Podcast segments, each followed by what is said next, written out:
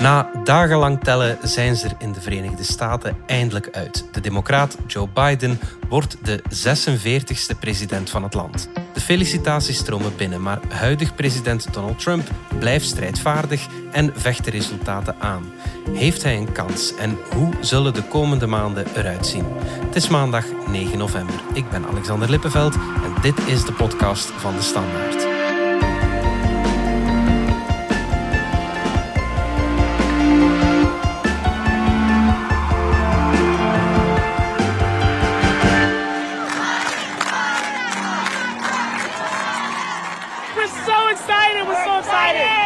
The people of this nation have spoken. We won! won! We did it. I pledge to be a president. We did it, Joe. Who seeks not to divide. Democrats suck! Cheaters! But unify. Cheaters! Who doesn't see red states and blue states, only sees the United States. Steve de Voer, jij hebt zaterdagnacht het overwinningsfeest van Joe Biden in Wilmington, Delaware meegemaakt, zijn thuisstad. Hoe was dat? Uh, ja, uh, enthousiaste mensen natuurlijk. Uh, enfin, ik zeg wel enthousiast, maar langs de andere kant niet onbezonnen. Onderweg was ik toch al met mensen in, in gesprek die bijvoorbeeld met, ja, met, met hun kinderen op stap waren en zo. En die toch wel een beetje ongerust waren over twee dingen. Over uh, in de eerste plaats uh, de, de, de, mogelijkheid van een of andere gefrustreerde gek met een, uh, met een wapen. Mm -hmm. En in de tweede plaats over, uiteraard, over corona als je met zoveel mensen op dezelfde plaats komt. Weliswaar buiten. En mm. zeer gedisciplineerd. Uh, maar goed, ja, 100% safe is dat natuurlijk niet. En daardoor is die nee. sfeer ook niet, niet, niet, gigantisch uitgelaten. Mensen staan daar niet te dansen en de polonaise te doen, hè. Uh, mm. maar wel, wel echt bij. Vreemd overwinningsfeest. De coronavrees, dat, dat kennen we hier natuurlijk ook wel. Dus laat ons dat even buiten beschouwing laten. Maar mm -hmm. die vrees voor dat geweld... Um, is, is dat nieuw in deze, bij deze campagne? Hebben we dat vroeger ook al gezien? Dat er na die uitslag vrees was voor, voor geweld? Nou, in de VS toch niet zo. Ik denk het enige aanknopingspunt dat ik zelf vind is de situatie meteen na 9-11. Ik was toen in Manhattan voor de krant. Ik herinner mij nog een keer destijds dat er een auto voorbij kwam rijden, uh, waarvan de knalpot ineens uh, een beetje boem deed en in uh, de koffiebar waar ik toen zat, sprong iedereen op. Ja. datzelfde gevoel hangt hier nu inderdaad wel een beetje, maar langs de andere kant. Ja, dit een unieke moment vinden velen toch. En vanwege het afrekenen met Donald Trump. En toch voor veel mensen ook voor die unieke positie van, uh, van Kamala Harris, de eerste vrouw die in de Amerikaanse geschiedenis zo'n hoge positie bereikt. En, en dan ook bovendien een gekleurde vrouw. Dat allemaal is, is gewoon te historisch om te zeggen: ik kan me laten bang maken en, en thuis blijven. Ja, ja, ja.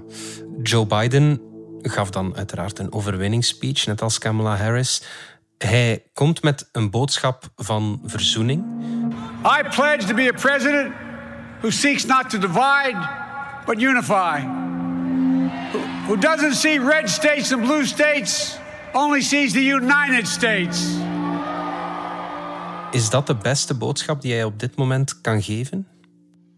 Dat is een goede vraag, Alexander. Dat is, uh, de discussie ligt daarover uh, over open hè, in het uh, democratische kamp.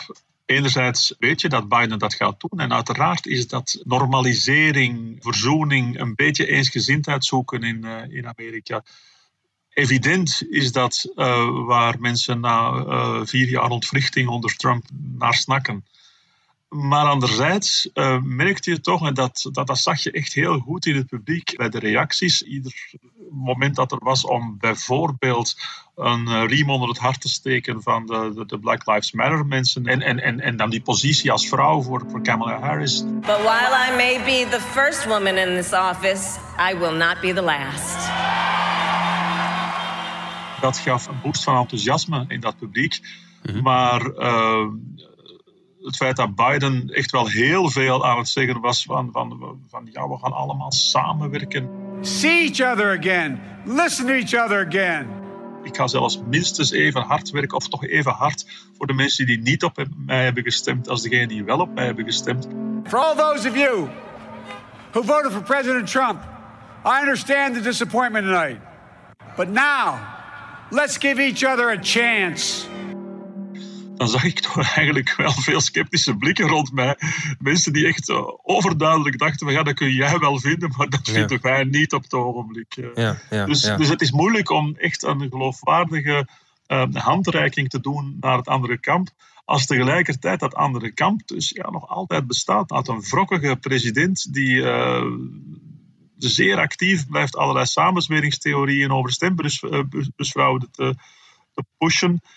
Mhm. Dus ja, op dat moment is het misschien een beetje vroeg om te verwachten dat er groot enthousiasme bestaat aan de democratische kamp voor te zeggen kumbaya en laten we allemaal samenwerken. Ja. Hoe diep zijn de wonden eigenlijk in de VS?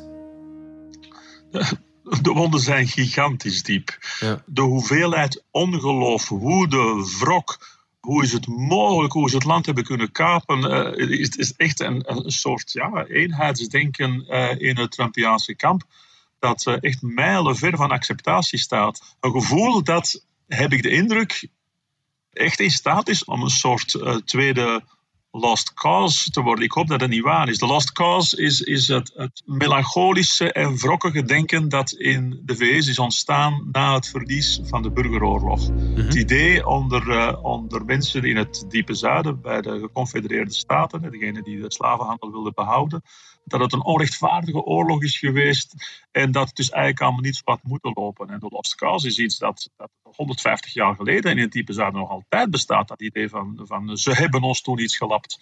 En ik heb, ik heb de indruk, maar dat er uh, aan, uh, aan rechterzijde echt wel zoiets leeft ook over Trump. De man die ze met een koe hebben afgezet. Voter fraud! You committed voter fraud! Democrats suck! Cheaters!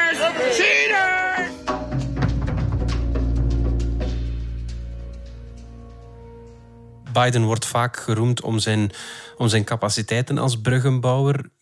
Is hij de juiste man om dat gevoel misschien wat weg te werken?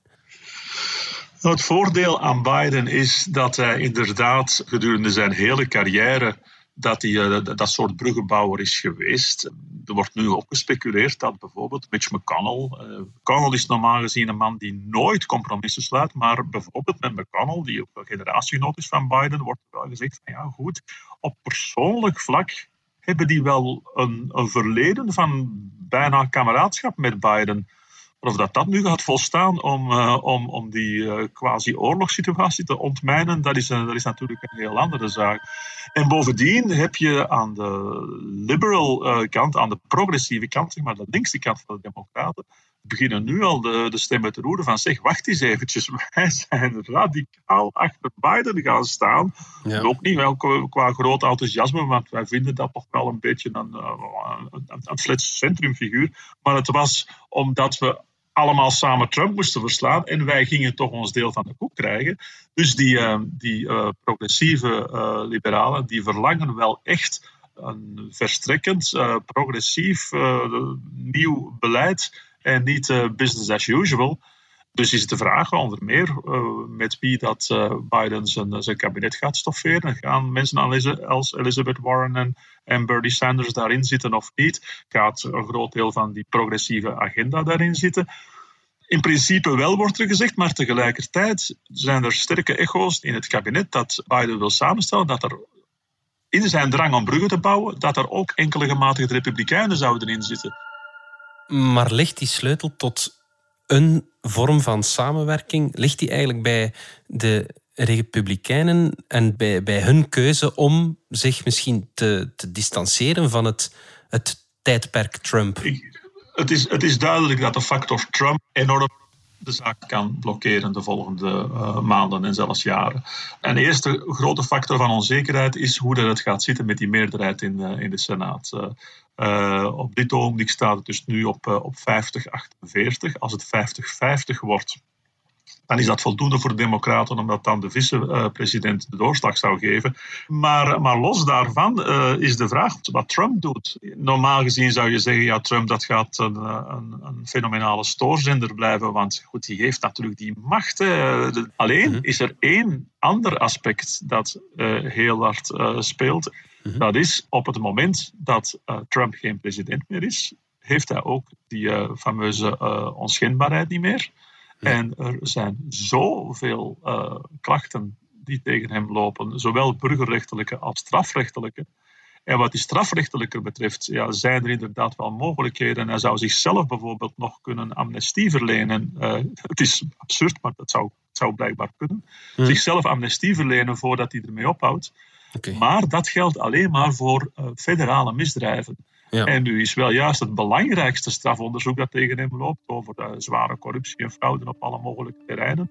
En daar zou hij de dans dus niet kunnen ontspringen. Uh, dat in combinatie met die enorme schulden die hij heeft uitstaan, uh, doet speculeren dat, dat Trump zou kunnen verdwijnen naar een bevriend buitenland.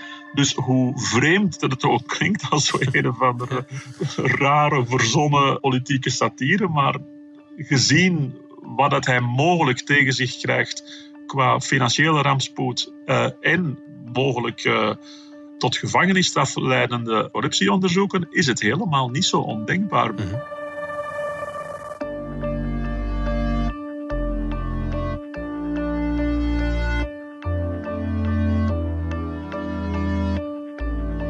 We gaan er even tussenuit voor reclame. We zien dat de laatste tijd 60% van de kandidaten met hun smartphone gaan solliciteren. Dus we moeten zien dat we klaar zijn voor die markt. En alles beweegt. Een podcast waarin Vlaamse CEO's en prominente HR-managers vertellen hoe ze hun onderneming en werknemers in beweging houden. Beluister de reeks op jouw favoriete podcast-app. VDHB en alles beweegt. Trump heeft ook al heel wat rechtszaken ingediend, of zijn juridisch team toch tegen de verkiezingsuitslag. Wat is zijn kans nog daarin? Kan hij, kan hij daar nog iets veranderen in de uitslag? Ik denk dat al die rechtszaken die, waar Trump nog mee bezig is, dat dat nu echt wel een gevecht tegen de bierkaai wordt. Ehm, om, om te beginnen, je, je zou daar nog iets mee kunnen doen als het van belang zou zijn. Uh, bijvoorbeeld in Pennsylvania over die fameuze drie dagen extra die zijn toegekend geweest door het uh, Supreme Court van, uh, van de staat Pennsylvania. À la limiet zou je kunnen denken dat kan nog overruled worden. Ja. Maar dat heeft ook op dit ogenblik geen enkele zin meer, aangezien dat hij hoogstwaarschijnlijk, enfin in ieder geval Arizona en Nevada nog heeft gewonnen, Biden dan, en hoogstwaarschijnlijk Georgia ook nog. Dus hij heeft sowieso uh, een, een, grote voorsprong. Ik denk dat Biden uiteindelijk ergens rond de 306 in plaats van rond de 270 kiesmannen gaat eindigen. Dus het maakt ook geen donder meer uit. Mhm. Nog los van het feit dat, het, uh, dat er geen enkele uh, concrete aanwijzing is dat iedereen die met de organisatie van de verkiezingen bezig is, unisono zegt van dat, het, uh, dat het kwats is, dat het verzinsels zijn. Hmm. Ja, dus er is wel duidelijk een operatie bezig nu in de entourage van Trump. Niet de echt onmiddellijke entourage van de familie, maar iets meer daar rond. Hmm. Tot zelfs bij, bij sommige mensen bij Fox News toe. Uh, om te zeggen van ja, maak het niet uh, zieliger dan het, het hoeft te zijn probeer, u, probeer het in uw hoofd te krijgen. Het, uh, het is mislukt, u bent niet verkozen. Uh, niemand zal verwachten van Donald Trump dat hij enorm elegant en gracieus zijn verlies gaat toegeven. Maar, maar op een gegeven moment ga je toch moeten, moeten zeggen: ja. het is wat het is.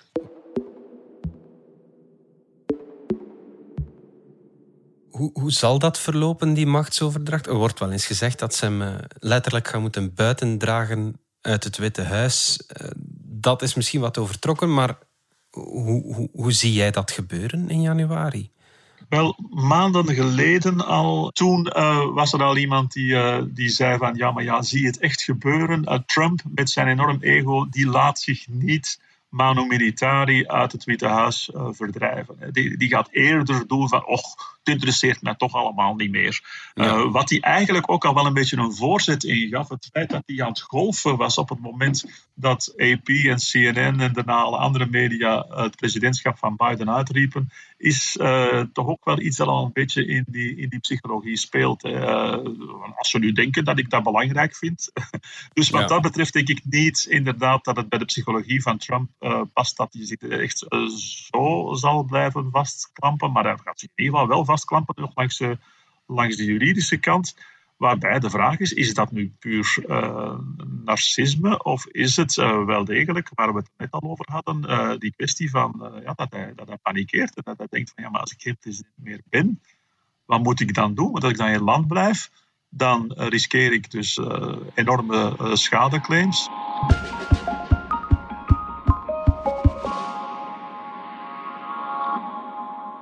Tot slot nog even over Biden wat voor een president zal hij zijn? Ik denk dat het moeilijk in te schatten is op het wat voor president Biden gaat zijn. Uh, hij heeft geen flamboyante persoonlijkheid. Het is geen uh, grote spreker. Hij is ook nooit een man geweest van heel grote ideeën. Uh, eigenlijk meer iemand die in de loop van zijn carrière een beetje met de politieke wind mee waaide.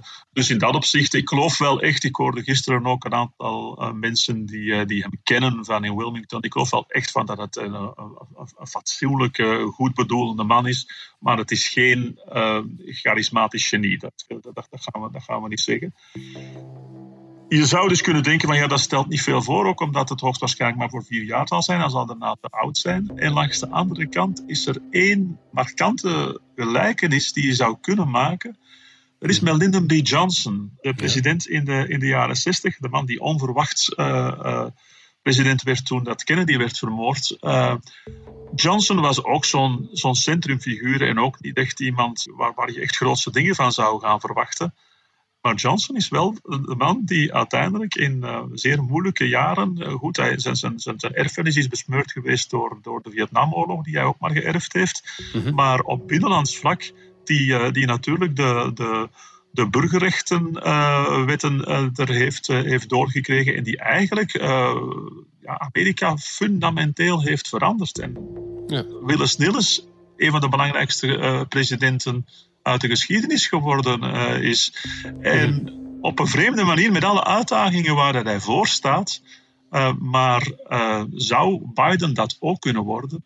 Okay. Alleen denk ik wel dat om dat scenario waar te maken, dat het zeer, zeer, zeer belangrijk gaat worden dat de Democraten effectief verder blijven verbazen in Georgia en daar die twee senaatzetels binnenhalen in januari. Want anders kun je daar dan wel staan met uh, al je prachtige plannen. Maar als je met een, uh, een senaat zit die, uh, die niet mee wil werken, ja, dan zal dat toch in ieder geval voor de eerste twee jaar zeer, zeer, zeer moeilijk worden. Hè. En dan wordt het hopend dat, dat, dat, dat je dan in de, in de midtermverkiezingen daarna, dat je dan wel een, een meerderheid in het congres achter jou krijgt.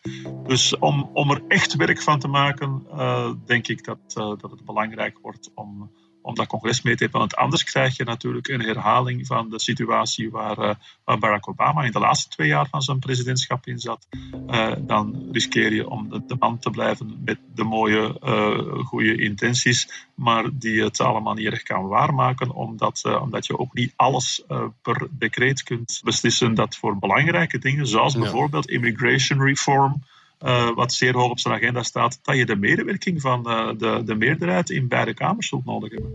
En misschien is een tweede belangrijke taak om Kamala Harris definitief klaar te stomen om niet alleen de eerste vrouwelijke vicepresident te worden, maar ook de eerste vrouwelijke president. Ja, wie weet. Uh, dat, dat, is, dat is goed mogelijk natuurlijk. Hè. Uh, gisteren merkte je daar in Wilmington natuurlijk, er waren heel veel vrouwen en ook heel veel mensen van kleur. Dus het was eigenlijk in het publiek, ook al was het dan in de, in de thuisstad van, uh, van Biden, maar het was minstens zoveel de Kamala's show dan, dan, dan, dan de Joe show. Ja. Omdat natuurlijk voor mensen van een, die, die niet blank mannelijk zijn, is het een enorme symbolische overwinning om, om, om die vrouw daar te zien staan. En ik, uh, ik, ik, begrijp dat en dat was ergens wel uh, hartverwarmend om dat enthousiasme van die mensen te zien. Mm-hmm. Maar het is niet louter symboliek, het zou heel praktisch kunnen worden. Ja. Om te beginnen zit je natuurlijk sowieso al als, als vicepresident, is dat altijd een, uh, een opstapje naar mogelijke nog hogere ambities. Mm-hmm. Maar in dit geval zit je met een, een, een, president die gezien zijn leeftijd waarschijnlijk geen tweede termijn zal, zal ambiëren. En bovendien, ja, ze zeggen wel eens vaker dat uh, het vicepresidentschap uh, één hartslag uh, verwijderd is van het presidentschap. ik wens Joe Biden het allerbeste toe. Mm-hmm. Maar je moet soms ook een beetje praktisch blijven. De kans dat er met de president om gezondheidsredenen iets gebeurt, waardoor dat de vicepresident president wordt, is natuurlijk groter bij iemand die volgende maand 78 wordt dan pakweg het begin van de Obama-jaren uh, met een, een, gezonde veertiger te maken heeft. Ja, dus ja, aan, aan, aan, de mogelijkheid van een president Harris in de toekomst is, is behoorlijk groot. Dit was de podcast van De Standaard. Bedankt voor het luisteren.